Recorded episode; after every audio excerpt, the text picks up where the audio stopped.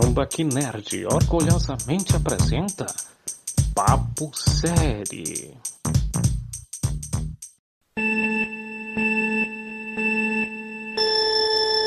Fala cambada, tá começando mais um Papo Série, o podcast do Tambaqui Nerd que fala sobre séries. Sabia não?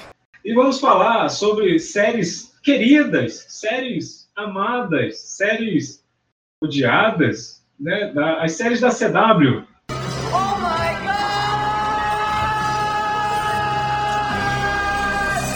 A gente tem uma pauta pronta aqui, mas é claro que a gente vai devagar dela, a gente vai sair do tema, mas a gente vai tentar sempre voltar. Mas o ponto em comum é que a gente vai falar, a gente vai falar, em sua maioria, das séries da DC na CW. Né? A gente vai acabar fazendo isso. Mas se a gente sair do tema e for falar de outras séries da, da- CW que não sejam de, de super-heróis, a gente pode falar mal também. E para isso, nós estamos aqui com a, a trindade do, do Tamag Nerd, falecido Carlos Price, Bazinga! A série era boa até tal temporada, depois ficou chata. Esse- Tá aqui com a gente também, Rebeca Almeida, a mulher mais bonita da mesa hoje. Bazinga! Obrigada, Quincas. Olha, eu juro que a CW tem série boa. Eu cavuquei, eu vou defender sim. É, é- é uma agulha no palheiro. E eu sou o Quincas, o misantropo camarada. E é isso, vamos começar aqui e acho que é justo eu citar aqui séries mais antigas, né? Por- eu ser tipo o mais velho. Mas eu vou falar mesmo assim. É, Olha, tem uma, tem- eu vou falar duas séries rapidola, que são duas séries que uma eu gosto muito e a outra é, vergonha alheia pura. A, primeira é a série do, do, do Flash, do- dos anos 90, né?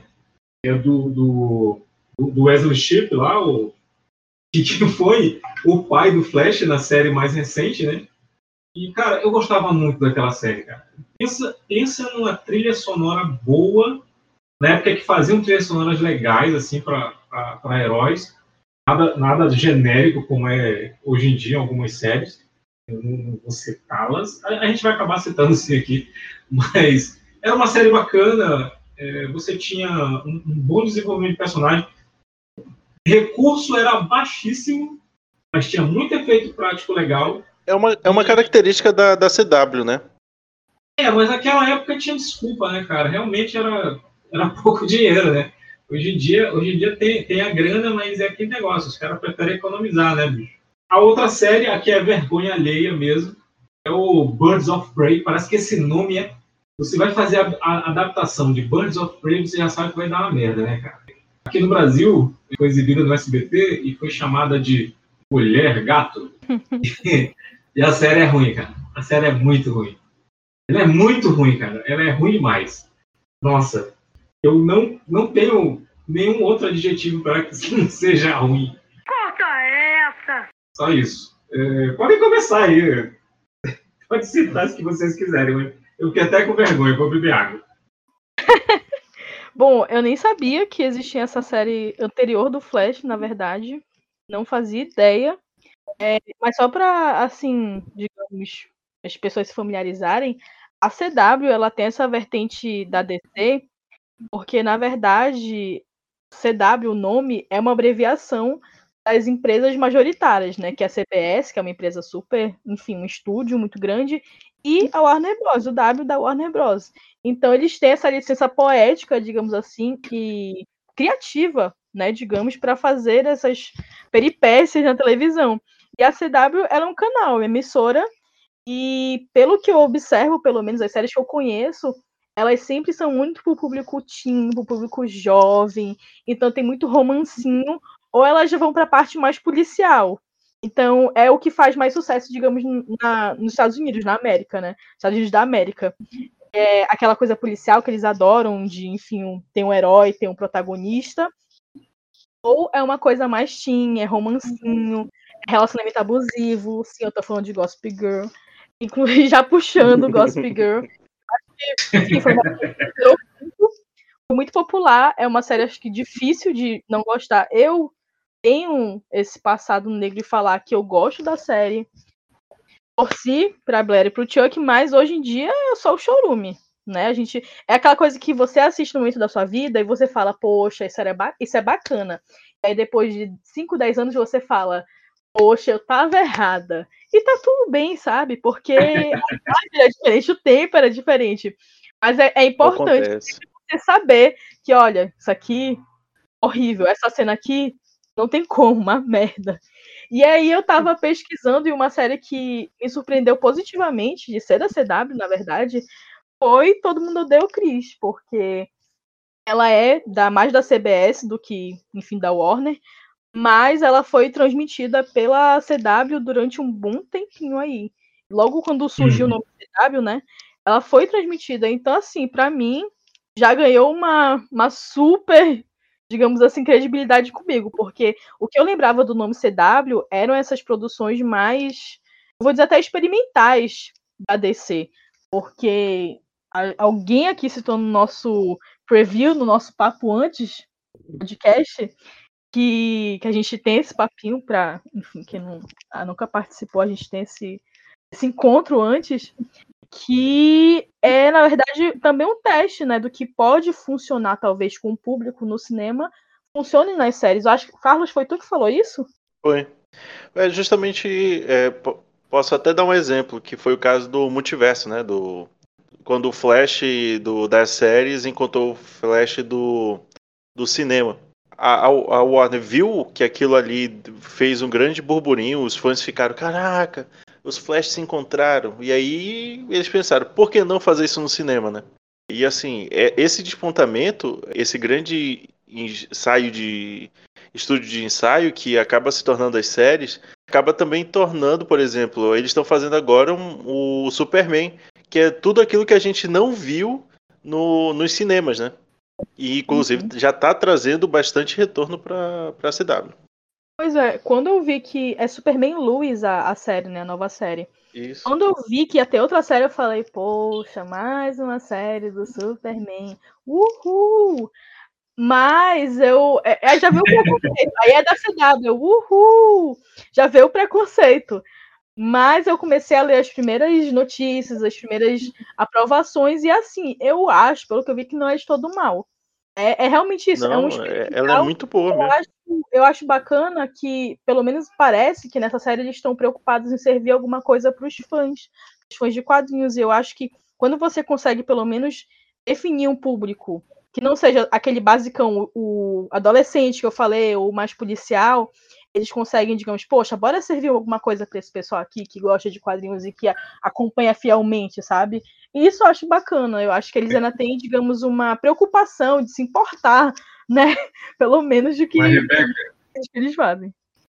desculpa, mas Rebeca, você sabe que essa série do Superman ela não ia sair o, porque esse Superman, esse- essa série do Superman é um spin-off de Supergirl, né? Uhum. E- Sim, ele apareceu lá. E o pessoal super criticou ele. Pois é. Só que assim, cara, eu, eu, e- e, cara, Tá esclerosado, animal velho. a gente tem que agradecer o, o Zack Snyder pelo sucesso desse Superman. Porque o, o Zack Snyder ele cagou tanto o Superman no cinema que quando você vê o Superman salvando alguém, sorrindo, dando bom dia, tu, tu caraca, esse aí é o Superman, sabe? Esse é o Superman. Então, assim, parte do hype que trouxe, que, que, que trouxe essa série, que deu origem a essa série, é isso. A gente, de, de certa forma, a gente tem que agradecer o Zack Snyder. Mas tem outra coisa também. Eles não queriam fazer a série. Ah, do Zack Snyder. Eles não queriam fazer a série porque a desculpa da, da, da Warner é que seria uma série muito cara, os efeitos especiais seriam muito caros. E na época, se eu não me engano, ainda ainda estava ainda tava no Supergirl ainda, a, não tinha a, a, a ideia exata do, do- da série ainda. E eu lembro que eles estavam eles estavam produzindo uma série chamada Krypton, né? Ah, eu cheguei, eu lembro, eu lembro dessa.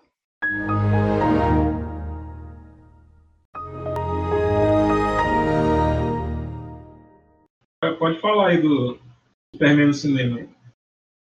É, Carlos, começa de, de onde tu começou, tipo, ah, tanto é que foi, acho que naquele início que tu falou, é que de- que teria um filme do, do Superman. Estavam querendo fazer um novo filme do Superman. É, Beleza.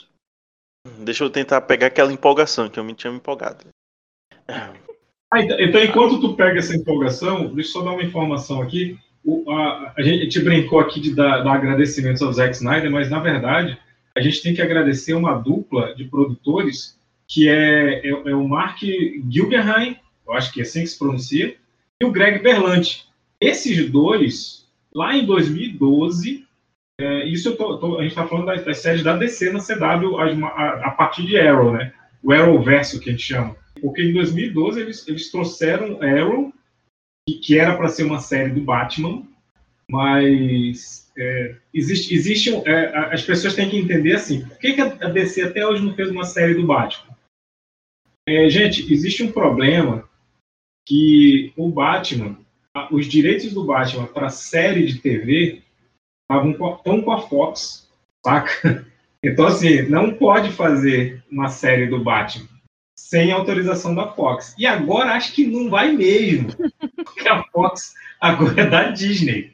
E se a Disney fosse. Inclusive, no, no backstage que a gente estava conversando, a Rebeca falou isso aí, que a, a, produ... a gente acha que é uma coisa da CW, então. Mas na verdade é da Fox, né? O Gotham. É, porque eu gosto, eu gosto muito de Gotham. Meu Deus. Só que Gotham, eu tava lembrando que é um pouco mais pesadinha do que as séries da CW. E quando eu fui pesquisar, eu falei, Sim. não. Por isso que tem essa, essa grande diferença. Por isso que eu gosto piada. muito de Gotham. Cara, inclusive, se a, se, a, se a Disney fosse tão sacana como o pessoal fala, a Disney podia ter lançado uma série do Batman dos anos 60 agora, assim, sabe? podia fazer uma série do Batman tranquilo, que ela tem os direitos. Mas, eu, fazer mas... eu queria, eu queria, na verdade, ter escutado vocês falando obrigado, Zack Snyder, e que tivesse isso gravado. Sabe? Eu acho que vai ser muito bom. Não, só tem o Kinkas, foi o Kinkas que agradeceu. Eu, inclusive, até ignorei que já estava puxando outro Ficou assunto. calado. Gente, é, quando a gente fala bem do Zack Snyder, é só é sarcasmo, nunca vai ser sério. Uhum. Tá? Aqui, aqui, tem, tem uma cláusula de contrato aqui no Nerd que a gente não fala bem do Zack Snyder, a menos que seja, a menos que seja sarcasmo. Tem um, um pequeno asterisco com letras menores escrito nem do Nola. É. Bom, mas é, eu comentava que a, é, uma, é, uma, é um tubo de ensaio tão grande que a empolgação bastante da série é, acabou reverberando no, no filme, que as pessoas começaram a dizer: caraca, precisa de um filme do, do, do Super-Homem. E boa parte das coisas que estão funcionando na série é o que provavelmente a gente vai ver. É, tanto é que as primeiras cenas são tipicamente uma referência às primeiras aparições do, do Super-Homem. Assim, o Super-Homem, até o, Clark Kent quando aparece, ele não, é, os trejeitos dele assim não descem tão bem quanto, por exemplo, o Clark Kent do Henry Cavill, aquela coisa parruda, aquela coisa bem, ah, desculpa, mas é...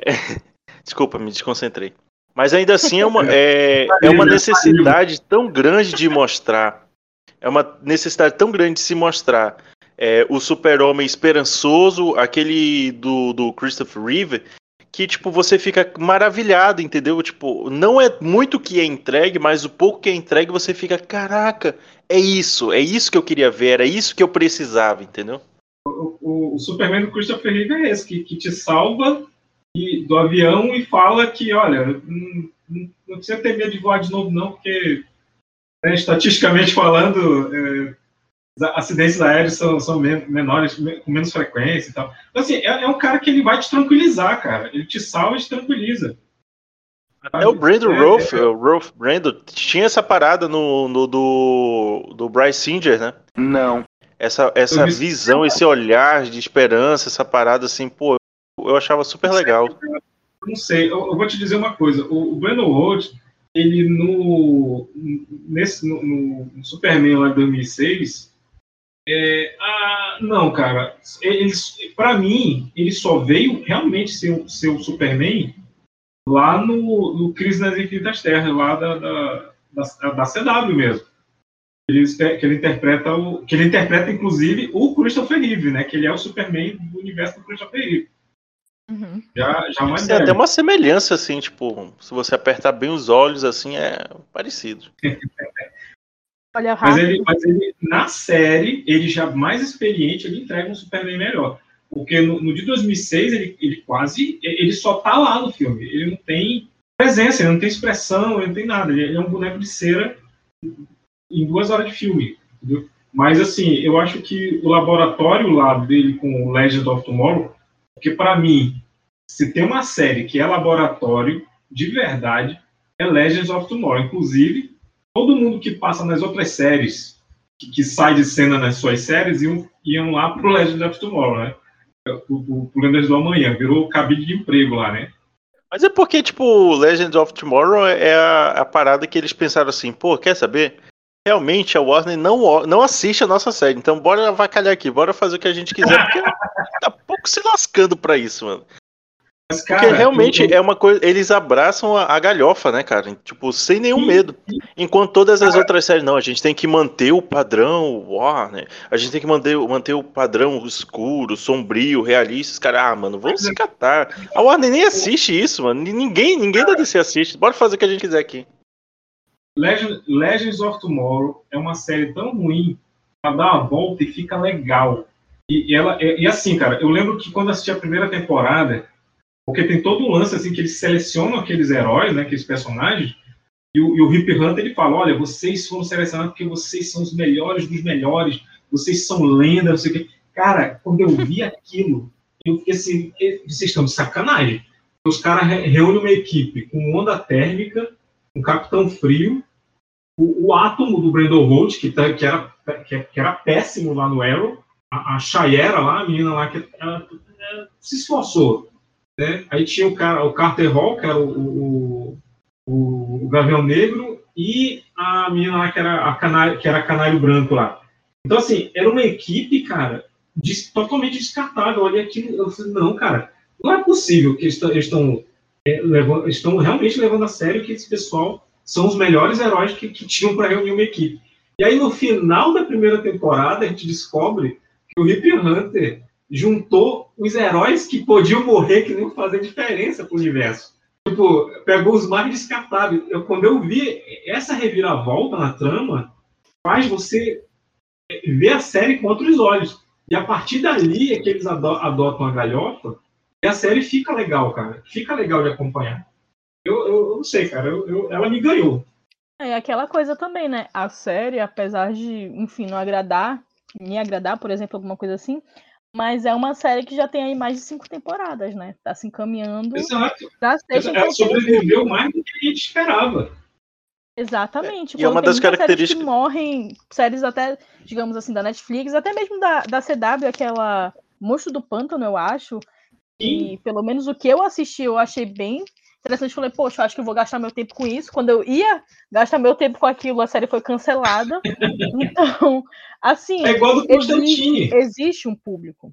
É igual do Constantine. O Constantine também era muito boa e morreu na primeira temporada também. Mas é foi o que eu disse no início. Eu não sei se no início ou no backstage. Também, tem pessoas que já têm um conhecimento de é, DC, de personagem, não sei o quê. Mas a gente tem que pensar também que pode ser, por exemplo, não conheço direito quadrinhos, não conheço muitas coisas. Ah, liguei a televisão e tá passando aqui um tal de lendas de não sei o que. Lendas do Timor, não sei qual é o nome em português. E aí, poxa, olha, sei lá, a pessoa pode, pode ser uma porta de entrada para os jovens também, né? Uma porta de entrada para as é. drogas. Do mundo das drogas. Para as drogas. Mas é uma característica. Não, mas, mas realmente pode ser, né? O cara fica assistindo agora, agora esperar aparecer o Capitão América, Homem de Ferro aqui. Mas eu Mas sinto eu... essa vibe, digamos assim, que eu tinha falado antes, são séries mais juvenis, porque no que eu, acho, que eu mais acompanhei foi essa parte do Arrowverso, e foi Supergirl e Flash, e eles têm muito essa coisa de se autoafirmar, de explicar a série tintim por tintim, de forma que uma pessoa que se cair de paraquedas ali, ela possa entender.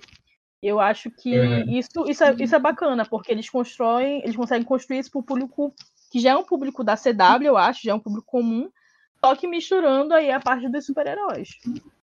É. Sim, sim. É, é, uma, é uma característica, é uma das características Carlos, do, do. Ah, não, o Carlos falou lá do. do da, da CW. Agora, agora que Vocês estão me ouvindo? falar de Arrowverso, eu tinha, eu tinha falado que a série do Arrow ela era para ser. Eita, Carlos caiu. É, mas já já ele volta. Tá aí. Voltou. Amanda, só falei que o cara voltou. Mas assim, o Arrow era para ser uma série do Batman, Uhum. E teve todo aquele problema lá com a Fox e tal, aí não rolou. Ok. Só que pouca gente sabe, mas Smallville era para ser uma série do Batman também. Caramba. Pois é. Então sempre teve essa, Smallville- essa tentativa de fazer uma série do Batman. Não, é, pois é, porque sempre, sempre foi uma ideia da DC fazer a série do Batman. Só que no, é, é, seria ah, o- a do Bruce Wayne e no final ele viraria o Batman. Só que a- a- no caso da, do Smallville, eles tinham a intenção de fazer um filme do Batman, que foi feito tipo uns cinco anos depois da, da- da primeira temporada de Smallville. Mas a ideia de fazer uma série do Batman, eles falaram assim, não, pera lá, a gente, vai, a gente quer fazer um filme, a gente está acertando aqui com o diretor Nolan. Espera aí, espera aí. Ah, sim, eu lembro disso. Lembro que a trilogia do Nolan, na verdade, ela começou as negociações de outra forma, né? Pois é.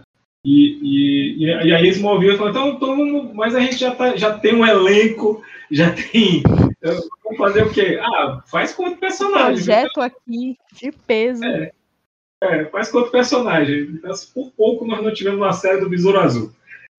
não, brincadeira. Mas, mas acabou saindo Smallville. E, e Smallville acho que foi a primeira tentativa de, de trazer outros. Acho que o que o, o- pecado de Smallville foi ter continuado em Smallville. Sabe? Então, assim, tipo, antes do Superman, antes do Clark sair Smallville, ele já conhecia toda a Liga da Justiça, toda a Sociedade da Justiça, toda o- os Titãs, já conhecia todo mundo do universo DC e ainda não tinha saído do Mas- interior. sabe? Mas é uma característica, uma das características da CW, que bate justamente com a minha frase inicial lá do quando foi apresentado. Caraca, a série é boa até tal temporada. O problema é tal. É. Porque as, as séries da, da CW, elas costumam ser com muitas temporadas e com muitas, muitos episódios. Aí é invariável que tu. antigo. Isso. Isso, exatamente. fazer 10 temporadas, assim, sabe? Que foi o caso do, do Smallville, né? Eu, eu, eu acho que justamente não, o problema não é você ter. você sair. não sair de Smallville. Pra mim, aquela trama ali, até. Acho que até sexta ou sétima temporada, pra mim tava bacana. O maior problema foi, tipo, o. todo. Era. Como se o pessoal vive dizendo, né? Ah, o pessoal quer acabar com o mundo, mas só quer acabar. Só aparece Estados Unidos se lascando lá, né? Foi mais ou menos essa parada, foi mais ou menos essa ideia bizarra, porque, tipo, é, o cara tem dificuldade pra voar. Todo mundo, todos os criptorianos que aparecem, já aparecem voando. Tipo, é. não, tem, não tem muito nexo, cara. Ou você é coerente com a tua ideia inicial, ou você acaba se perdendo. E quando a gente fala em 10 temporadas de 20 episódios, é quase impossível que você tenha tipo uma ideia inicial e termine com ela, entendeu? Até porque tem coisas externas, como produtores, etc. Ah, põe isso aqui, pô. ó, põe o Apocalipse aí, Olha, cara. Tá tão bacana, põe Que aí. bom, que bom que você falou isso. É, principalmente o Apocalipse, né? O Apocalipse é o bicho que matou o Superman. Aí ele chega lá com o Clark, que não sabe nem voar, e ele não mata o Clark. Mas tudo bem. E o que é pior, o Clark vence ele. Sendo Pois que o é. Clark ainda não sabia nem os limites do poder dele. Pois é. Então, assim, é, é porque assim, cara, a partir da se eu não me engano, a partir da quinta temporada, o Tom Welling, ele, ele vira produtor. Saca? E eu, eu, eu acredito que seja a partir da quinta temporada, até porque e tá- era especulação de, a partir da quinta temporada, a trama mudar para Metrópolis. E, e seria chamado Metrópolis, a porra da série, não seria mais Smallville, ia mudar de nome. O Clark ia usar uniforme. Só que o Tom Welling, olha aí como é que é o lance do produtor mexendo na série. O Tom Welling não queria usar uniforme. Ele, ele achava o uniforme feio. E já era o uniforme lá do, do Brandon Holt. E ele não queria usar o uniforme. Então, quando ele virou produtor, ele vetou aquilo. Tanto que, a partir daqui na temporada, ele tem aquela porra de Matrix, do, do, Clark usando sobretudo lá, e o roupa preta, Superman de preto lá, Superman Matrix. Assim, a, a- a descaracterização começou ali. Eu, eu eu não sei dizer se, se a gente pode ter alguns méritos ali com, com Eu vou personagem. Não, eu, eu- tá bom, eu ia, eu ia defender o lance, por exemplo, a Amy Adams, que é a, a Lois Lane do, do, do- eu vou dizer Snyder Verso, e, eu- e me deu azia falar isso. Mas ela, ela começou em Smallville. Ela não começou, não. Ela teve um, um papel em Smallville lá na, na, nas primeiras temporadas. Quem não lembra é a mocinha da, que fazia. A, a gordinha que fez dieta com cenoura com, plantada no, numa terra com kryptonita. E aí ela, ela, ela emagrece com as cenouras que estão contaminadas lá, só que ela vira uma vampira de gordura ela precisa consumir gordura e, e ela começa a atacar o pessoal e as pessoas ficam avéricas, né? Não, eu, eu, eu, o, episódio, o episódio é até legal, é até bacana, mas é, você pegar cenouras, bater no liquidificador e ficar verde, e tu não achar estranho, é, é, é burrice, né? É burrice, mas tudo bem. Não, coitada da Amy Adams, eu acho que é por isso que ela é amaldiçoada e não, não, tem, não tem como ganhar Oscar ainda, bichinha, porque vocês sabem, né, que ela, ela é uma das mais indicadas e até hoje. É ela é o novo Leonardo DiCaprio, né? Claro que tem a Glenn Close também. Ela, a Glenn Close que tá, digamos que tá na vez, porque a Glenn Close realmente é uma atriz que tem mais tempo de carreira, mas a Amy Adams, eu acho que por isso que ela foi amaldiçoada, que ela já passou por duas produções da DC, né? E, a, e acho que isso aí pesou um pouco, digamos, no currículo dela, o pessoal olhar e falou assim, pô, daqui, ó, a pessoa que faz isso realmente tem muita condição. Eu, ela, eu ela acho é que ela tá amaldiçoada. Ela, ela, é a Gisele, né? Do, do é, Encantada. É, eu acho, eu considero Encantada, assim, a obra que ela deveria ter ganhado o Oscar, né? Porque realmente é um trabalho muito grande de atriz. Agora, eu já vi que ela foi amaldiçoada pela DC.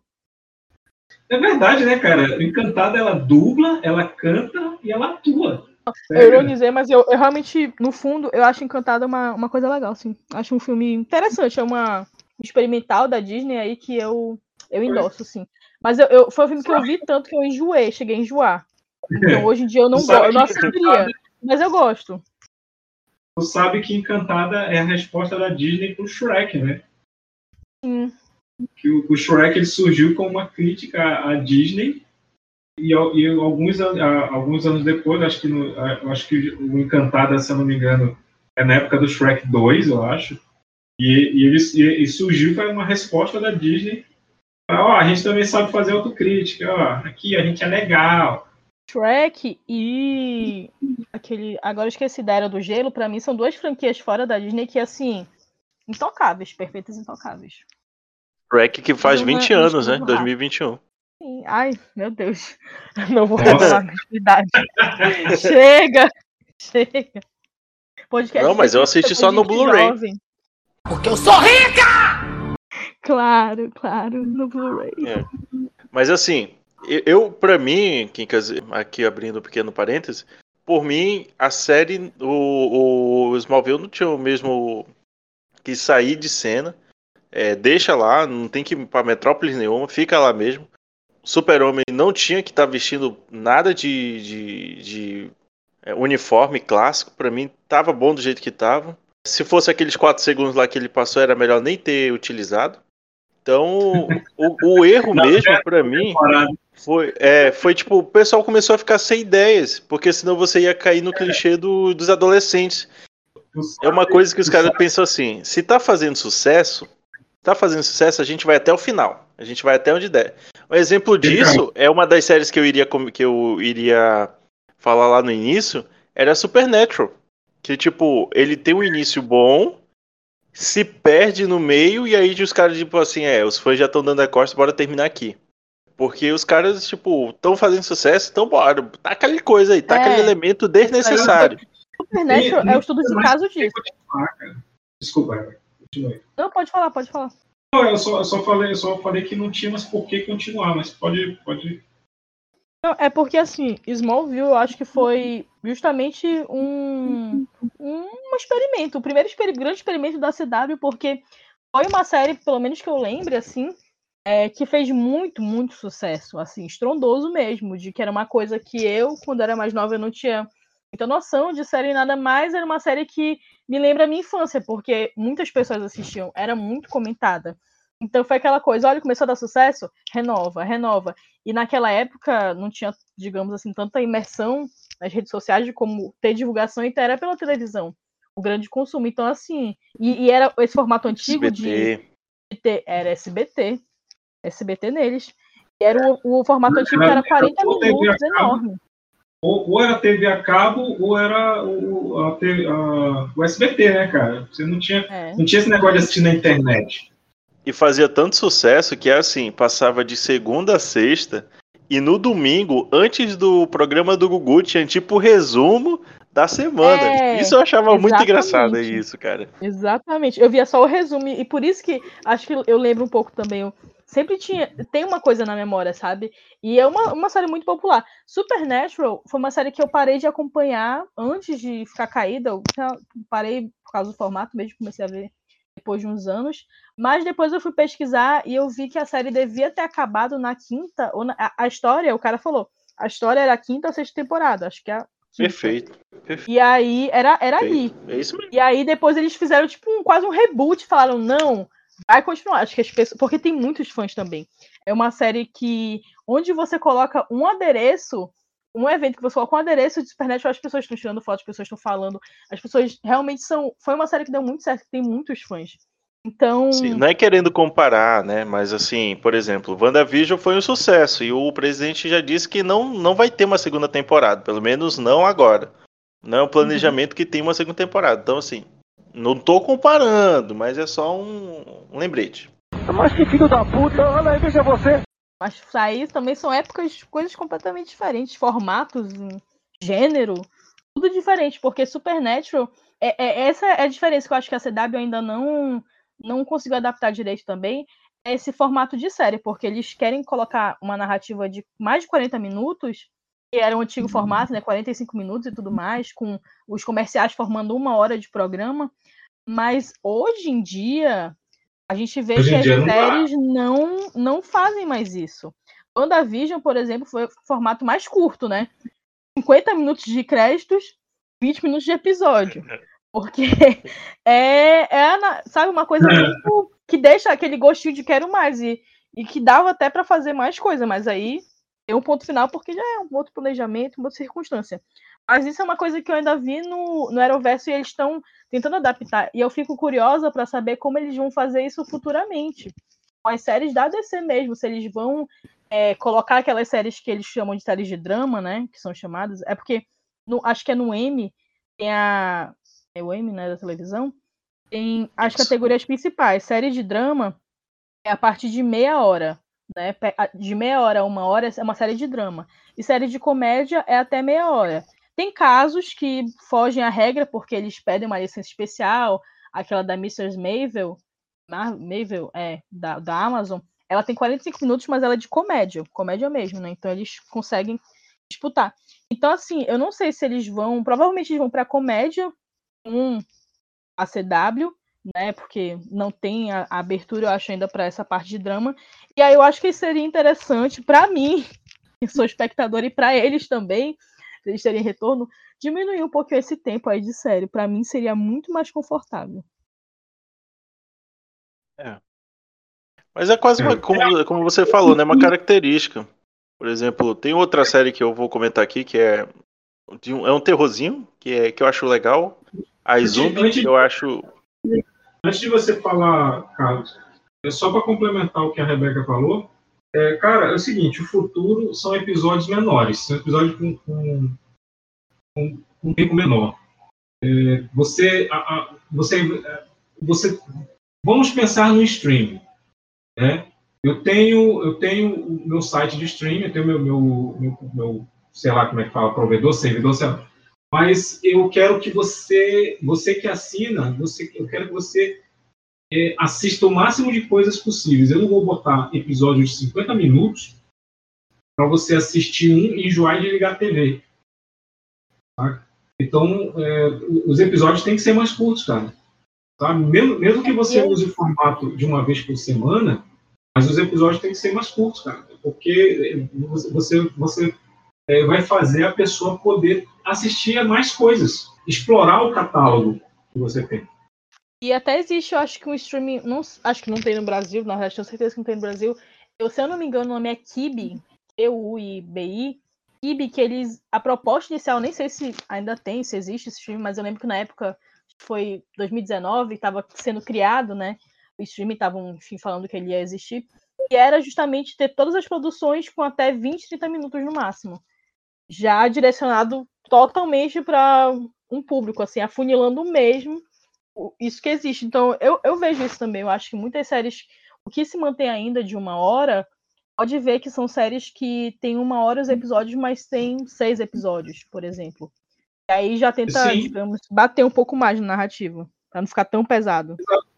Isso, isso aí, cara, foi uma, foi uma coisa, até em relação a, temporadas, né?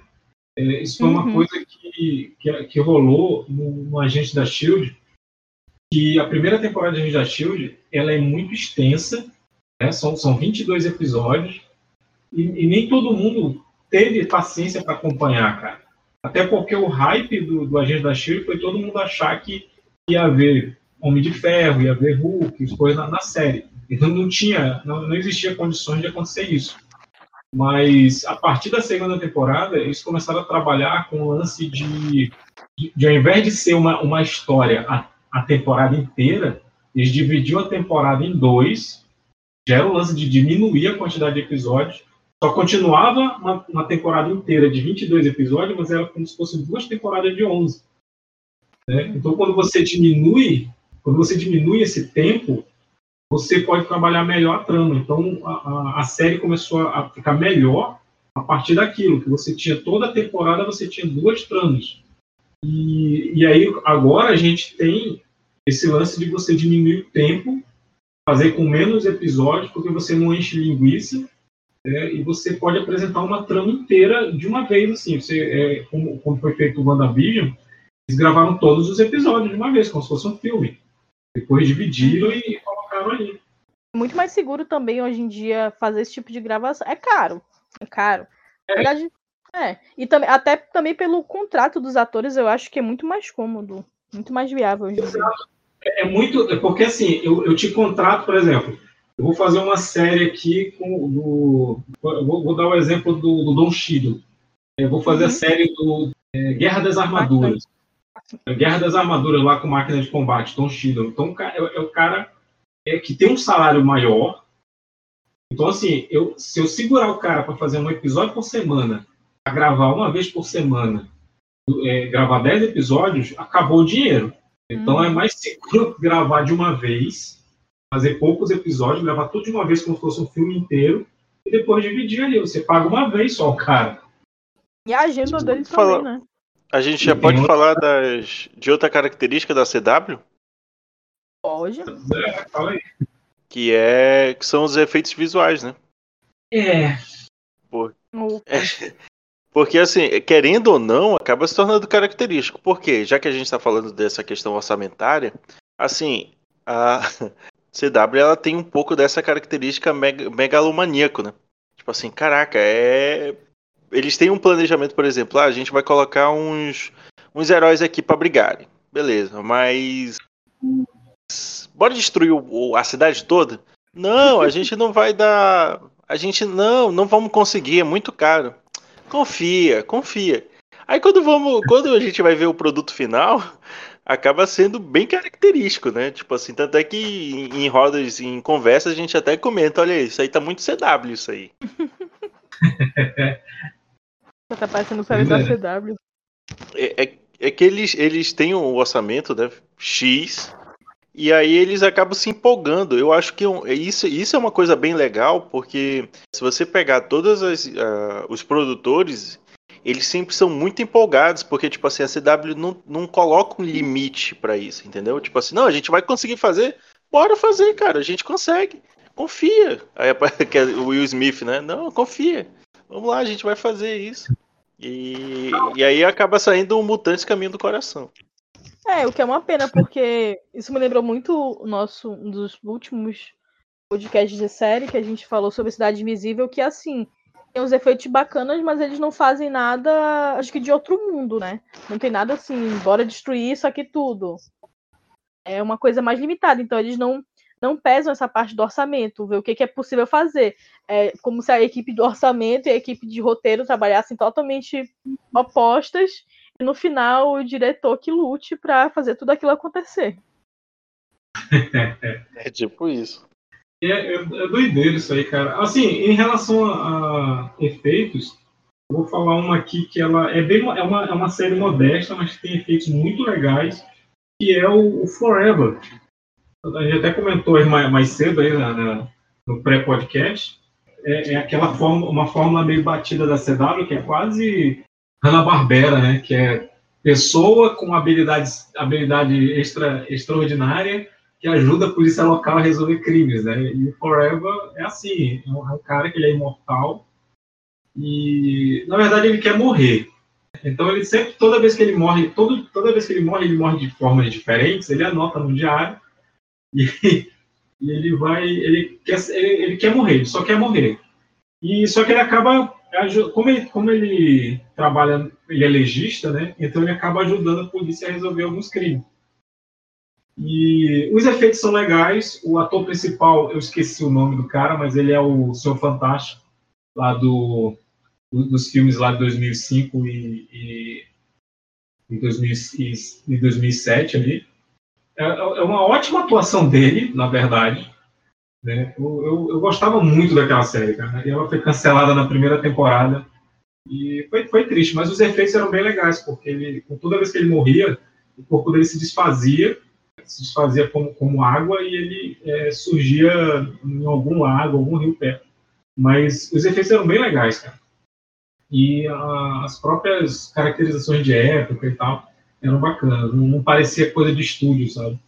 E era, era uma produção legal. Coisa da CW, né? Se você... É, eu não entendo qual é Se o problema. Se você tá gostando, ela cancela. Exato, eu não sei qual é o problema da CW. Tá fazendo uma coisa legal? Continua, cara. Sabe? Porra.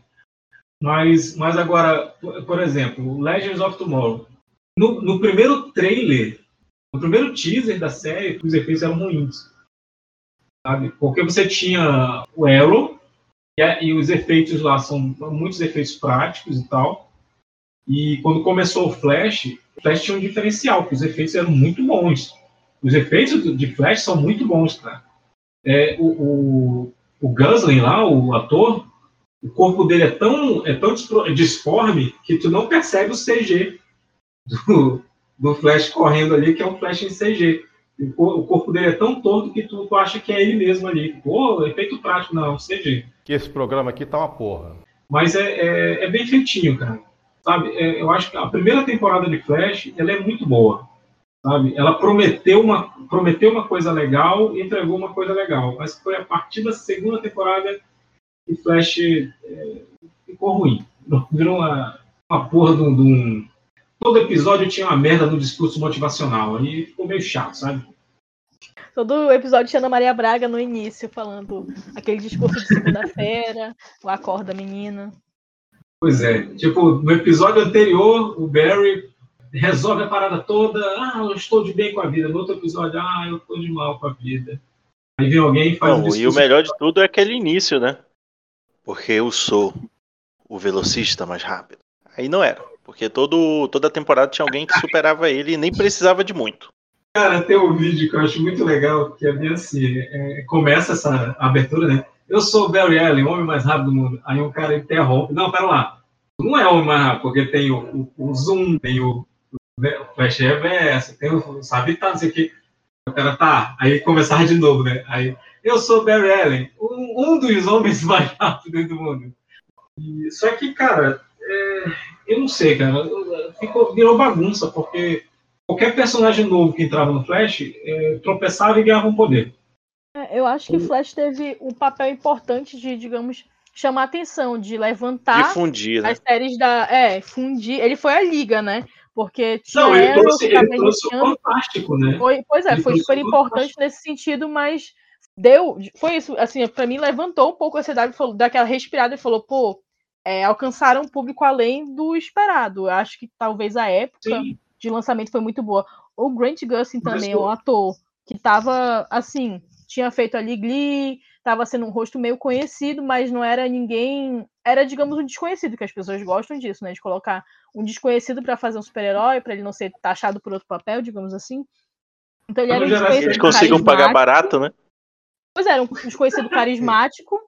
Tanto é que até hoje as pessoas lembram até de Flash por causa dele. E aí conseguiu fazer a liga pra Supergirl, que também não foi nenhum destaque tão positivo. Né? E aí eles já colocaram depois Supergirl a do Superman Lewis já pra, digamos, uma rota de escape, né? Do que não deu, foi dando muito certo. Já foram. Enfim, acho que eles estão começando agora uma talvez uma nova fase aí da, dessas séries da DC, já que é o Arrowverse, eu acho que ele chegou no seu ápice. Ele foi notícia em todos os lugares possíveis, que era justamente a questão do Flash, enfim, o Gerou frisson, né, o Arrowverse. É. Quando as séries se Só ficou, encontram, caraca, tá. é o Mas, mas uh, o crossover. Flash, crossover foi mérito- assim grande, a grande junção de tudo isso. E aí depois virou ba- bagunça mesmo, né? Quando eles começam a misturar, pra mim tem que ter uma certa individualidade. A série pode misturar, aparece o personagem, faz que nem a Disney, coloca um, um brinquedo de um filme ali no fundo. Acho muito bacana, easter egg, né? A gente adora easter egg. Agora, quando Eu começa acho- a bagunçar muito, aí já é difícil. Eu acho, eu acho bacana é, no primeiro crossover do, Flash com o Arrow, porque é, a primeira vez que o Arrow, que, o- que o Flash, que o, o Barry aparece em Arrow, ele ainda é só um policial, ele não tinha poderes, né? E aí quando tem quando tem o crossover já ele como Flash, o, o John Deagle, né? Ele olha assim, aí caramba, ele vê o, o Barry correndo, né? É super, o que que houve contigo? Ah, ele- eu fui acertado por um raio. Aí, pô, meu tio foi acertado por um raio, mas ele ficou gago. É, é, é guilty pleasure, cara, sabe? É, é- É pra isso que tu assiste, sabe? É pra, porque tu sabe que vai ver o ridículo e tu olha e fala, pô, exato, É exato. isso, é isso que eu quero ver. Eu acho, inclusive, a transmissão de Flash aqui no Brasil aconteceu pela Globo, né? Algumas temporadas que eu me lembre. E era Depois tarde da noite. jogo. Então eu acho que era basicamente isso. Você passava tá com no insônia, você tava com insônia, você não tava conseguindo dormir, não sei, tava cansado o dia a dia, deitava na cama, olhava pra TV e falava, que que é isso? Dava uma risadinha e falava, melhor dormir. Eu acho que, que funciona, funcionou nessa faixa. Agora você falou uma coisa que foi complicada aqui no Brasil, porque Arrow passava no SBT e o Flash estava passando na Globo. Pelo menos é a TV aberta, os dois, né? Pois é, na TV aberta. Aí agora Agora- tá tudo no mesmo lugar, né? É, agora tá tudo no mesmo lugar. Mas, cara, era complicado, porque quando começou os episódios de, de crossover, porque tu começa. Porque era assim, por exemplo, em quatro episódios, é, é, a história rolava em quatro episódios. Então, era dois episódios em Arrow e dois episódios no, no, no Flash. Então, é, é você. é, quem, quem não sabia que passava o Arrow no SBT, assistia o Flash e não sabia o que estava acontecendo, cara. Cara, eu Isso é perdi, mas também. Até porque o público médio, eu faço aquela piada lá do, do cara ver o, o, o- o Legends e ficar procurando, ah, cadê o Homem de Ferro, o Capitão América? Porque o, o público médio agora está começando a entender a diferença de, de, de duas, das, das editoras, né? Porque eu lembro que no primeiro Vingadores, no cinema, eu ouvi duas coisas que, que me deixaram chocado. E a primeira, que alguém, alguém falou que quando, quando eles encontrarem o Batman vai ser foda, né? Vingadores. E o segundo foi na cena pós-crédito, que quando o Thanos, que ele aparece no finalzinho, alguém falou assim, caralho, o Hellboy! No, God! No, God, please, no! No! No! No! Meu É, cara. Mas, assim, voltando, voltando pra série da, da CW, eu acho que eles tentaram até fazer algumas paradas dessas, por exemplo, já tinha. O, o primeiro Batman já tinha falecido, né? E aí eles colocaram o Robin pra fazer uma ponta lá. E aí o pessoal ficou. Aí, tipo, eles colocaram isso no, num teaser trailer. Aí o pessoal passou, pa- passou batido, entendeu? É aí, tipo, é o Buzzword. Isso. É. não, não vou lembrar. Eu falei isso só pra não ficar um vazio, mas. Mas assim, cara, eu fiquei. O pessoal ficou tipo, caraca, vamos colocar o, o, o Robin que o pessoal vai entender. Mas passou batido, tipo, só foram se dar conta depois que fizeram, tipo, um, montaram tudinho, porque ele tava lendo alguma coisa específica do, da, da época que tinha acontecido. Ou então era Terra 68, eu acho, 60 e alguma coisa.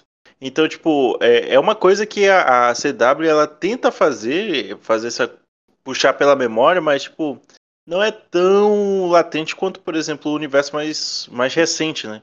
E aí eles acabaram que meio desligaram isso e eles estão se concentrando em fazer referências às próprias séries mais recentes. Eu acho que isso é, é um aprendizado por parte da CW.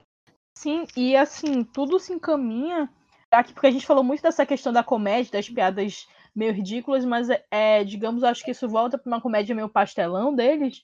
Isso é uma coisa que, querendo ou não, vai continuar.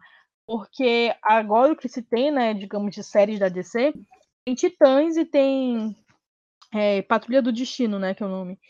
E que é um spin-off já de Titãs. Só que eles já foram exclusivamente pro serviço, acho que é DC Universe, que eles chamam, que é não é o streaming, né, mas é aquele, aquele tipo de serviço que você contrata. Eu lembro que, que ele vai deixar de ser continuado, né? Acho pois é, foi para Netflix aqui no Brasil, deixou. mas nos Estados Unidos que tinha esse serviço, ele foi, acho que Titãs foi a primeira grande produção e foi muito positivo. E Titãs já é totalmente para aquele nível de, ah, eu gosto de Batman porque Batman é obscuro, porque é sangue, é porradaria, é justamente ah, mas... já para aquele, aquele nicho. Mas... Então a CW vai contra isso. Acho que eles delimitaram muito bem esses dois tipos de público.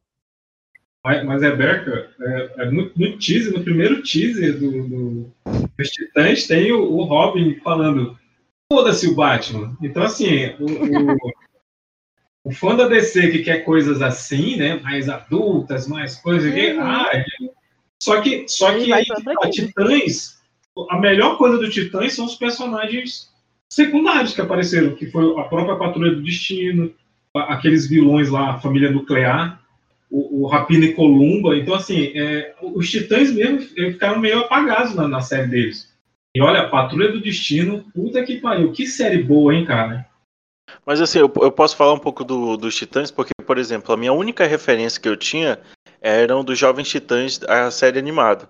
Que, tipo, uhum. tinha uma parada cômica, uma mistura de uma parada cômica, uma parada mais. É, os desenhos eram mais escuros e tal. Então, tipo assim, quando eu fui assistir. Quando eu fui. Oi, Carlos. Vou te, interromper só né, um segundo para te falar uma coisa. É, quando a primeira, essa primeira, esse primeiro desenho dos Titãs aí, primeiro não, esse desenho dos Titãs aí, que era o do, do, do Jovens Titãs lá, do, do Cartoon, eu lembro que quando saiu, eu lembro de eu ter ficado tão puto porque tinha descaracterizado os personagens que eu conhecia do quadrinho, né? É, eu tinha ficado muito puto, eu nem, nem, tinha assistido, eu tinha ficado puto. E quando saiu o, o Jovens Titãs em Ação, né, o Teen Titans Go, eu vi o pessoal putaço, ah, destruiu minha infância, eu pensei, caralho, eu fui muito babaca, sabe? Porque quando eu conheci o desenho do, do, do Jovens Titãs, eu achei legal, eu achei, pô, legal, uma, uma releitura bacana. Eu comecei a entender esse negócio das releituras. E quando saiu o Teen Titans Go, cara, bicho, eu, eu me diverti muito com aquilo ali. E, e mais ainda em ver o, o fã é, surtando com, com a, aquela versão, cara. Pois é, mas eu, eu basicamente eu me surpreendi com Titãs. Eu achei uma série bacana, mas como pegou essa parte da violência, e eles têm também uma certa licença poética para ter um Batman deles, né? É, que eu aí já não sei como é que é, é o Bruce Wayne. É, o Bruce, é, o Bruce Wayne deles é, eu acho bacana que isso já aponta o que a CW vai fazer. A CW vai continuar nessa comédia, mas agora já passando para a próxima parte, que são os futuros lançamentos da CW, essa semana mesmo, bem fresquinho, eles anunciaram algumas próximas produções. E uma que me chamou a atenção, eu não eu particularmente não conheço muito, mas eu peguei aqui um resuminho, né, um o que eu consegui captar. Naomi, essa HQ, ela é uma personagem negra e isso vai para o rumo, aparentemente, de um multiverso deles. Tem eventos sobrenaturais, etc, etc. E assim, eu acho que essa é a próxima grande aposta deles, porque ela está sendo roteirizada inicialmente pela Ava DuVernay, que é uma super cineasta e ela está em muita ascendência nos Estados Unidos, ela está muito popular, enfim, produções no Emmy, etc. Então, eu acho que eles estão gastando um dinheirinho aí para tentar mostrar até uma parte também mais engajada, né? Ter uma próxima série a DC também mais engajada. Não sei se, se vocês conhecem Naomi, se vocês, enfim. Eu particularmente não, mas conheço. tudo. Eu, o que eu pesquisei é uma, uma personagem negra e a descrição que tem, a descrição oficial que eles deram é que ela vai, Naomi, né? Ela vai descobrir, pode desafiar tudo aquilo que acreditamos sobre super-heróis. Muito enigmático, muito enigmático mesmo. É, mas eu tô, assim, não quero ter expectativas, mas já tenho expectativas só pela. Ah, que não, é, é, a Naomi é uma Não nova quero criar personagem. mais, né? Sim, É, É uma nova personagem da- dos quadrinhos. Ela é pós talvez já 952. fosse positivo, né? É, E pela CW também vai sair as meninas superpoderosas, não é isso? Hum, isso é verdade. É, na, nessas minhas poderosas, eles até utilizaram um time criativo que eles já estão acostumados. Se eu não me engano, tem um roteirista de iZombie, essas coisas assim. Já é um grupo que eu acho que vai ser formado realmente nos moldes da CW. Essa Naomi, eu já tô achando que talvez seja um pouquinho diferente, tô com expectativa. As Meninas Superpoderosas deu. É, é, é, é a cara da CW, é o hype total. Entendeu? Você pegar uma coisa que. que eu acho que eles já estão tendo essa formulazinha. É você pegar uma, uma coisa um pouco mais nostalgia e fazer algumas adaptações. Que foi, por exemplo, Supernatural tava caidinho. Bora colocar aqui uma nostalgia que todo mundo. Scooby-Doo. Entendeu? Eu sou caída por Scooby-Doo. Então, quando teve episódio, eu falei, eu vou ter que assistir. Mesmo que eu É, não do saiba Supernatural. Supernatural. então eu acho que eles essa socada das minhas superpoderosas já veio, acho que até também numa vibe talvez pra ser um, um concorrente de Winx, que também não tem muita concorrência, honestamente, né? É, Mas eu acho que, que talvez eles estejam encontrando esse público, porque a gente pode ver que às vezes tem, é, digamos assim, gêneros mais populares, teens. Teve aquela época que era Pretty Little Liars, que era uma coisa mais de mistério, assassinato, é, romances, que já veio mais com Riverdale, já pegou esse final de Riverdale. E agora tem muita essa coisa de magia, a gente teve aí Sabrina, né? Teve o Winx.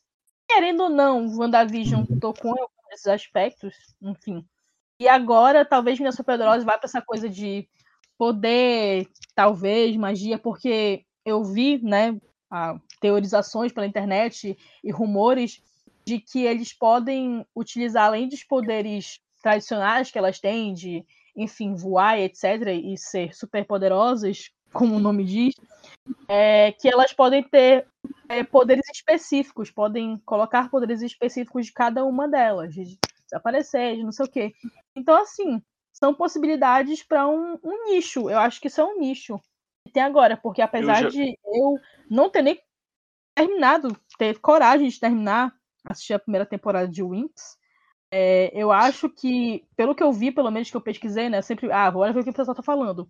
No Twitter, por exemplo, da faixa etária que eles estavam pretendendo, o adolescente, foi um certo sucesso. Então, e já foi confirmada a segunda temporada, a gente sabe que a Netflix não confirma nada que não dê dinheiro, né? Então eu acho que esse é o caminho. que Pode ser seguido. E tem aquela parte, é, como você está falando aí, tem a questão do público-alvo, né? Por exemplo, às vezes nós podemos achar assim, ah, mas a, a série é chata, é catimbada, pulei. Mas talvez nós, nossa senhora, isso vai soar errado, mas talvez nós não sejamos o público-alvo, né? Sejam as pessoas mais novas, pessoas mais. É, né? Eu A gente tá estigmatizei muito essa velho. assim pra mim agora. Uma, uma informação aí sobre a Naomi. Ela foi criada em 2019 pelo, pelo Brian Michael Bendis. Antes, antes que alguém venha, venha falar, ah, é a Jessica Jones da DC. Não é. tá? E, se, e se fosse, não é cópia, porque é o mesmo criador, não tem bloco. É, é- o nome dela é Naomi MacDuff. E é uma homenagem, o sobrenome dela é uma homenagem ao escritor Dwayne Mac- Macduff, né, que já, já faleceu, se eu não me engano, ele, ele escrevia. Ele é o criador. Eu, posso estar falando besteira aqui, mas parece que ele era o criador do Super Choque, do, do, universo Milestone. Eu, não- eu- posso estar falando besteira aqui. Mas se você sabe disso, sabe dessa informação, você que está ouvindo a gente, fale nos comentários, fala, ô Kim, você está falando besteira. O Dwayne McDuff é esse aqui, esse aqui, esse aqui. Mas é isso. Então pode funcionar, cara. Por ser uma personagem nova, extremamente nova, É, eu acho que, dá, acho que pode funcionar legal, sim, cara. Eu, eu particularmente estou torcendo e vai ser uma das séries que eu vou, vou tentar investir meu tempo. O que não deu pra acontecer com, com o Monstro do Pântano, infelizmente. Pois é. Acho que foi uma das produções mais recentes, assim, que eu lembre. E começou. A, quando ela começou a gerar o burburinho, né? Quando os episódios começaram a sair, veio o cancelamento. E essa é uma coisa que eu acho que é um tiro no pé da CW. É, isso acho que é um, um tiro do pé da CW, porque geralmente a Netflix, por exemplo, ela sempre espera um mês de expectativa para confirmar ou não a continuação da série. Ela tem, digamos, um mês. Quando passa de um mês, as pessoas falam: olha, já tem dois meses e a série não foi confirmada ainda, não falaram nada ainda. Porque tanto essa expectativa do público já gera aquela a resposta que eles querem.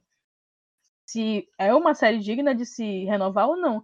E Monstro do Pântano, quando ela tava começando, não lembro se era o terceiro ou quarto episódio, falaram: olha, não vai mais rolar essa série.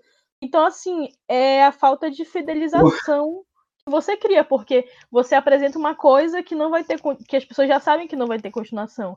Então, é aquela, tipo, pra que que eu quero me colocar minha cabeça nisso, gostar dos personagens, sabe? Realmente entrar na história, me envolver com a história, eu sei que eu não vou poder ter mais daquilo. E- Isso Ou eu acho então, que foi ou um problema. então, Rebeca, ou então especifica. Vamos fazer uma temporada e é só uma. É, vai ser uma minissérie, vai ser uma coisa assim, vai acontecer só, só uma temporada. Mas Ou é porque então- o, o Monstro do Pântano ele foi criado para ser o grande chamativo para aquele aquele stream da DC que você comentava mais cedo. E aí como a, a- é, aí o que que aconteceu? O que que eles pensaram? Não, a gente não vai querer vocês separados, a gente vai criar uma plataforma só, que era a HBO Max, e vocês vão estar inseridos dentro dessa dessa dessa plataforma. Vocês não terão uma forma separada. E aí ficou aquele embate, e no meio desse embate, quem saiu sangrando realmente foi o Monstro do Pântano. Que é uma grande decepção, porque os efeitos são muito bons, a história que estava sendo contada era muito boa, e acaba que descredibiliza muito a questão do, do de uma próxima série, etc. Mas aí é CW, E um CW é isso. ser resgatada também, né? Com HBO Max, eu particularmente não tenho informação de como eles vão lidar com as séries da CW, de seu universo, mas eu acho que eles vão sair pegando tudo, sair coletando tudo. Porque, se eu não me engano, em 2019, a CW tinha um, um acordo forte com a Netflix de, de parceria, né, de distribuição em outros países, e eles tinham cancelado. Até hoje ainda existem séries da CW na Netflix, mas teve algumas que elas não tiveram mais fomento, assim, elas pararam naquela temporada. Então não sei como vai ficar isso. Eu acho que a HBO Max vai pegar tudo. E aí sim, talvez eles consigam fazer né, um, um universo que eles queiram. Não sei, um universo partilhado. Mas pra mim existe muito essa diferenciação ainda. Séries da CW que já são típicas. E eu acho que elas precisam adaptar no sentido porque eu vejo muito elas são séries típicas americanas. Como eram, por exemplo, Two and a Half Men, Big Bang Theory, e são séries que passaram um bom tempo também, mas acabaram morrendo. E eles precisam se renovar, eles precisam atualizar. Eu vejo Naomi como uma boa, sabe, tentativa de se atualizar, mas aí tem que ver o formato que eles vão fazer e como eles vão adaptar, né? Porque prometer, é. acho que boas intenções eles têm. Acho que eu tô sentindo boas intenções. Assim como o Flash, por exemplo, começou com uma, uma ótima intenção, na realidade, de apresentar o universo. Mas, e eu. a- Ah, e além de Naomi problema- também. é, pode, pode falar, Carlos, que eu já tava puxando outra coisa aqui. Não, é que o- é justamente isso. O problema maior é entre o planejamento e a execução, né? Porque às vezes o planejamento é muito bom e a execução deixa a desejar. A ideia, a ideia é muito boa, mas ela é mal executada. E outra, acho que o que vai também talvez guiar essa próxima frase é Batwoman, né? E também é uma série que ficou, digamos, um pouco, não vou dizer manchada, mas querendo ou não, as coisas que acontecem nos bastidores, elas são, elas vêm à tona e, e isso acaba sendo muito importante pela troca de atriz e tudo mais. Pois é. Mas assim, mesmo para mim deu, digamos, uma queda, né? de popularidade de tudo. E eu acho que agora eles vão tentar ressurgir, pegar, aproveitar o que eles têm. E se eu não me engano, saiu também recentemente a, a atriz que era protagonista, ela é. Qual é o nome dela? Ruby? Ruby Rose? Tô enganada? Ruby Rose. Ruby Rose. Pois é, ela falou que ainda tem a oportunidade dela voltar pra série. Então, assim, é. foi uma certa polêmica na época, né? É, Ah, é mas- temporada. Pois é, mas pode acontecer. Ficou sequelada também, né? Porque teve acidente, teve que gravar do mesmo jeito, ficou. Teve, teve sequela, se não me engano, na coluna, alguma coisa assim. Ela ficou, ela ficou com, com medo de, de, de, de repente, acontecer de novo e ser uma coisa permanente, né, cara? Eu, eu não culpo, não culpo a, a atriz. É, outra, outra série que, que surgiu e que surpreendeu muita gente foi o Raio Negro, né, cara? O Black Lightning. É verdade. Pouco se fala, Que- mas essa série também. Exato, porque, por exemplo, a gente teve Luke Cage na Netflix e ela não foi uma série boa. Ela foi uma série mediana e tal, mas o, o Black Lightning ele surpreendeu bastante até, porque tinha é, questões, é, tinha uma temática e, e questões de enredo que, que não foram abordadas em, em Luke Cage, foi abordado lá no, no Raio Negro e foram muito bem abordadas né? Então, assim, a, a- ele também se tornou uma série popular. Com o advento lá do, do- da crise, ele integrou o, Arrowverso, né? Que até então também não fazia parte. Não, eu não, não gosto da caracterização do, do personagem principal. É, pelo menos o uniforme que ele usa na- no primeiro episódio, que é o flashback lá dele mais novo, que é o uniforme dos quadrinhos, é porque eu eu sou meio conservador em relação a isso. Né? Eu, eu- eu gosto de ver o uniforme dos quadrinhos funcionando. Mas se não tem jeito, faça, beleza, faça, faça de uma forma que, que funcione. Mas aquele uniforme do, do, do Raio Negro, é, o cara, não sei, ele tá parecendo uma, uma, uma placa de neon, sabe? É, o, o segundo uniforme, o terceiro uniforme dele, que é o que ele aparece em Crises, já é já é melhor, né? Já é mais anatômico e tal. Mas eu, eu acredito que eu não sei como é que vai ficar se ele se vai ter quarta, quinta temporada, não sei. Mas eu, eu gostei muito de Raio Negro, cara. Me surpreendeu. É, eu senti também essa questão do uniforme. Eu fico muito incomodada, até também foi uma das polêmicas lá da, da Ruby Rose, né? Que, enfim, o, o uniforme também era desconfortável. Desde sempre, na verdade, isso é um, debate muito grande se você consegue passar, mesmo toda a tecnologia que tem, é, um- passar para um, um vestuário, para um figurino, ele seja correspondente, porque tem muitas vezes que o pessoal apela para os efeitos visuais e sai uma, uma jossa, né? É, o Esquadrão Suicida tá aí para isso. Enfim, então eu gosto muito também de ver uniformes sendo utilizados praticamente e, enfim, para mim esteticamente é muito melhor. Mas dessa série em específico, eu vi, tu vê o pôster, né? Tu fala, cara, parece que ele tá todo, sabe, preso assim, duro. É, é difícil assistir a pessoa se movimentando uma série mais de ação com aquele uniforme. Pois é. E, e outra coisa, agora que a gente falou de uniforme, o Robin, tanto o Jason Todd quanto o, o, o Dick, né, e o uniforme é muito feio, cara. Parece aqueles uniformes que a gente compra, aqueles que a gente compra em, pra criança, assim, que tem uma, Uhum. uma placa de plástico, assim, sabe? E, porra, cara, assim, que a gente sabe que, que não faz parte né, da, da pessoa ali. E podia ter sido uma coisa bem. Lembrou um bem- pouco o Hobby do, da Praça é Nossa. É o Robin da Praça é Nossa. é aquelas fantasias de camelô, cara. Tem uma. Tipo um casco de tartaruga na frente, sabe? E assim, eu não, não- não- realmente não, não curti aquilo. Ah, é, é é impressionante. Na mesma série, você tem uma caracterização bem legal, que é a do, do Rapina. Uma caracterização bem bacana, e eles não conseguem fazer com o cara que é o personagem principal, cara. Fiquei puto com isso. A mesma coisa com a, com a Estelar né, que passou a primeira temporada inteira é, com, com aquela roupa, com aquele casaco lá e o, e o vestidinho. E a gente quer ver a Estelar usando os poderes, voando e, principalmente com, com- usando o uniforme, né, cara? Eu não falo nem o uniforme curtinho lá da- da- das primeiras HQs, mas ao que parece, a- essa próxima temporada ela já vai estar utilizando o uniforme tá- tá- é, de Tamarã já, né? E, e tá aí. Agora, isso é, um- esse é um problema da CW, é a caracterização, cara. Você pode ver que para cada acerto ela tem cinco erros. Então você, você tem o, o Arrow, ele foi bem caracterizado, só que aí todo, todo o resto é, é uma variação da, da, da roupa dele.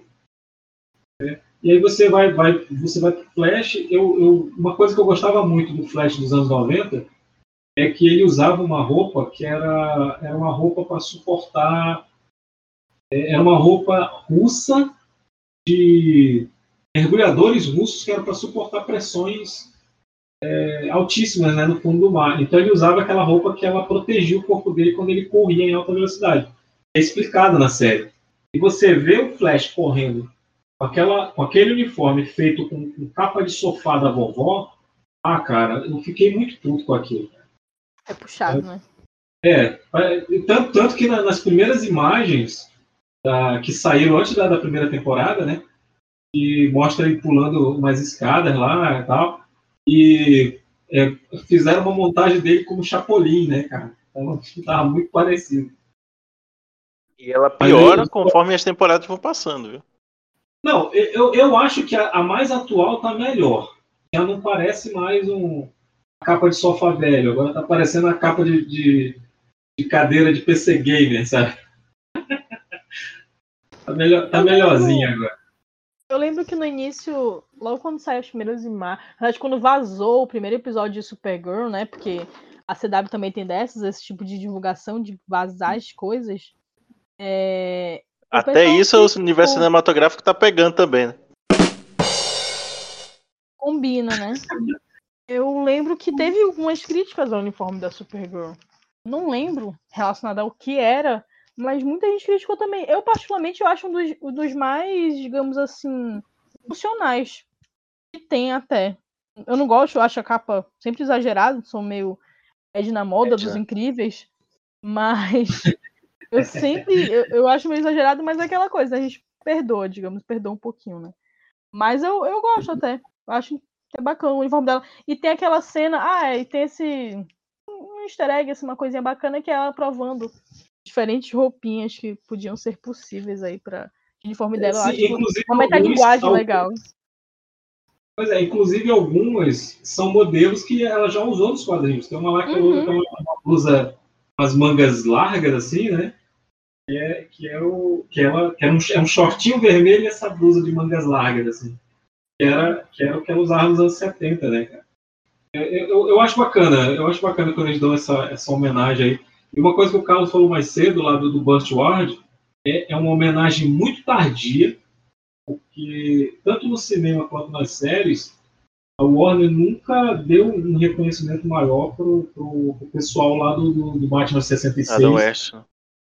Pois é, cara, olha, cara, desde 89 a, a Warner perdeu várias oportunidades de colocar o, o Adam West como, como Alfred, por exemplo. Porra, isso é muito foda, cara. Então, assim, é, você vê o Adam West é, dublando Padrinhos Mágicos e não- fazendo nada a respeito do Batman lá no, no- na Warner. É, é chato isso. Vai acabar nesse momento down mesmo. né? Ai, O ai, Rafael nem tá aqui, mano. ver. o Rafael nem tá aqui. A maioria dos meus pontos, não sei. Acho que talvez eu não tenha falado tão mal de Riverdale, mas também não quero. Só pra constar, nessas coisas, É só pra constar. The Vampire Diaries também só fala mal. Uhum. É, basicamente isso. Eu pensei no, no- em fechar, na verdade, com o futuro, só que da DC, né? Que gente- da CW, quer dizer, mas a gente foi falando de outras coisas e aí a- acabou indo pra essa vertente de coisas ruins. Infelizmente. Olha, tem uma, tem uma coisa que estão falando muito bem aí, que é a série da Stargirl, né? Eu, eu ainda não assisti, mas falaram que ela é legal. Tá na minha lista aí, junto com o Superman e Lois aí. Ah, sim! Consegui conectar a série da Instagram. É verdade. É verdade. Tem. As pessoas têm falado. Tem uma, uma aprovação muito boa, na verdade, né? A série. Pois é. E, inclusive, se eu não me engano, tá o, é o Luke Wilson que tá, que tá no elenco. Né? Tava, tava meio sumido aí do, do, do cinema. Eu acho que é esse o nome dele. Mas é, é, É, uma essa- série. E e o pior é que tem um pro... Eu não sei se é um problema, pode ser um problema, porque a série ela é, é produzida pelo, pelo Jeff Jones, né? E tá, tá, rolando, tá rolando a treta lá do Ray Fisher na, com a Warner. E o Jeff Uhum. Jones pode rodar também nessa treta aí, né? O Joss Whedon já, já rodou. Aí o, o Jeff Jones pode rodar também, e, e se acontecer isso, de repente, a gente não sabe o futuro da, da, do Stargirl, né? Não sei se só passaria a bola para outro, outro produtor. O, o, o Jeff Jones já tá afastado, né? De todas as funções dele na, na Warner. Desde quando É, mas- começou, desde quando começou o, a, a investigação interna, né? Pois é, só que ele, ele continua produtor de Stargirl. Ele, não- ele não tá no, no Warner Cinema, no estúdio da Warner Cinema, mas a, a Warner Media lá, a TV, ele continua trabalhando. Quem, quem pegou o B que tá no, no cantinho do castigo é o, é o Whedon. Justiça. Mas é complicado, infelizmente. Eu acho que isso, isso que é o complicado da DC pra mim. Eles deixam um reflexo administrativo, digamos, aparecer no- nas produções. Tanto que às vezes não tem uma congruência. Por exemplo, Stargirl é bacana, eu tava vendo aqui. Ela tá tanto no, no serviço né, do DC Universe quanto na CW. Então, passando na CW. Então, assim, já é, digamos, uma talvez combinação de universos, né? Que não tem tanta separação, como eu disse, de uma ser mais cômico, outro do lado mais pesado. Mas, por outro lado, já o produtor pode não permanecer produtor. Então, aí, como ficaria a série? Eles iam deixar realmente, é, digamos assim, ser abandonada, ou eles iam lutar e falar, não, bora colocar outro cara também que seja muito bom, porque eu acho que às vezes isso é a, a grande correspondência.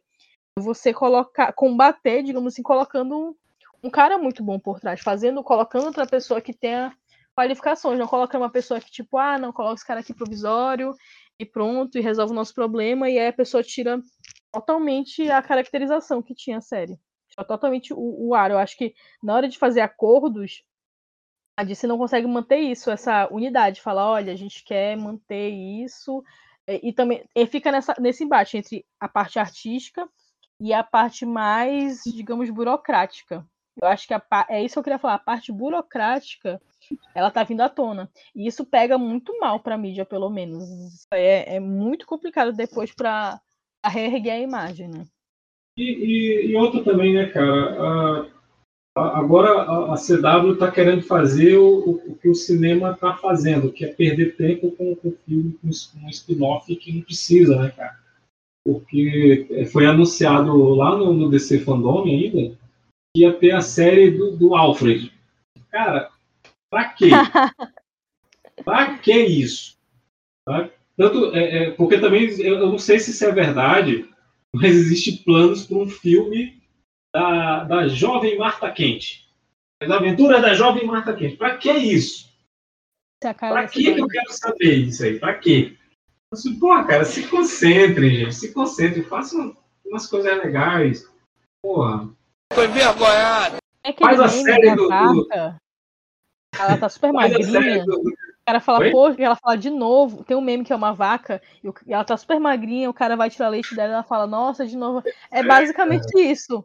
Tá tentando tirar, sugar tudo, todas as possibilidades pra fazer. A série Sim, do Alfred realmente eu achei meio série interessante. A série do Alfred é tipo fazer uma série lá daquele mordomo do, do Will Smith, lá do Maluco no Pedaço. O Joffrey. É fazer uma série do Joffrey. Tipo, pra que, que eu quero isso, cara? Ele só funciona lá naquele núcleo, sabe? Ele- Fora daquele núcleo ele não funciona, pô. Vai ser igual a, a série do, do Joey, do, do, do Friends lá, Nossa, sim. sabe? Que, que é, foi, foi um fracasso anunciado, cara. Mas é isso. É, eu acho que a gente falou tudo que tinha pra falar. Alguém quer falar de mais alguma série, alguma, algum rumor, alguma. Eu encerrei minhas possibilidades com a CW. Carlos, você quer falar mais alguma coisa? Quer falar bem de alguém? A Zumbi é uma ótima série. Você começou a falar e não terminou, mas diga aí, fale aí. Eu, eu só queria. Eu queria falar mais alguma coisa, só que como eu não anotei, eu só vou falar a Zumbi porque eu gosto, eu gosto muito do, dos efeitos. Ah, porra, pra mim é uma, uma série muito, muito bacana. Ela tem umas pegadas inteligentes, mas aí acaba caindo no velho clichê. Mas tirando o clichêzão, assim, eu gosto de, da essência da série. Ela é bem, bem legal. É, é, é mais uma série com aquela fórmula de pessoa com habilidades especiais que ajuda a polícia local a resolver crimes. É, eu acho bacana que toda vez que ela vai comer os cérebros, né, porque ela, ela pega a informação da vítima comendo cérebro. Sim. E aí toda vez ela faz uma receita diferente. Eu acho muito legal isso. Vira meio que um programa de culinária, assim, no meio É um programa policial, vira um programa de culinária, eu acho bem legal.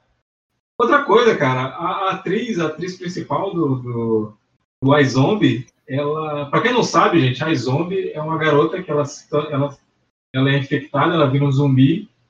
E para ela, pra, ela descobre que se ela comer cérebros regularmente, ela não fica é, ela não entra nos estágios de, de zumbificação, né? Que eles têm uma classificação lá do É, Romero, são referências aos grandes. é, aos filmes, né? Que o Romero é o último estágio da, do zumbi, que é o zumbi que não consegue mais comer cérebro, então ele fica totalmente demente, né?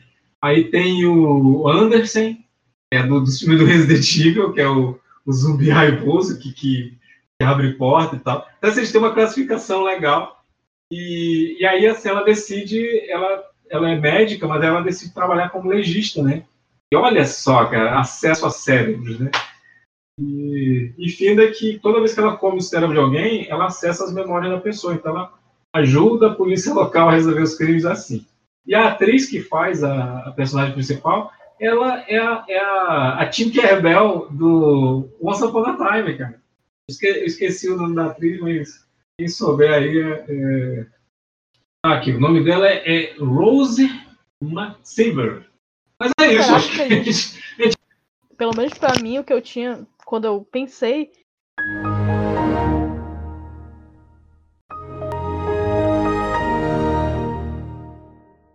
a gente tenta falar falei, cara. nossa, mas A DC não ajuda, mas a gente tenta falar bem, cara, sempre. E, e tem coisas legais, sim, não só na, na esfera das séries da DC, tem na, na- fora disso também. Tá? Procurem, é, tem- coisas legais, sim. É, sa- saibam separar o que, que é bom e o que não é. Tem, o- tem o Guilty Pleasure, né, que no, no meu caso é o Legends of Tomorrow, que eu, eu adoro, apesar de ser uma porcaria, mas eu adoro aquela série. E é isso. Esse é Você-. Comenta, bota nos comentários aí quais são as séries da CW que vocês acham legais. É, Outra, se vocês discordam de qualquer coisa que foi falado aqui, é, foi comentem também. Isso, isso. Pois é. Ah, Não, não precisa nem explicar por que, que vocês gostam. Só fala que gosta, deixa gerar polêmica, né? Mas é isso. É, deixa gerar discórdia, né? Falamos tudo que tinha para falar.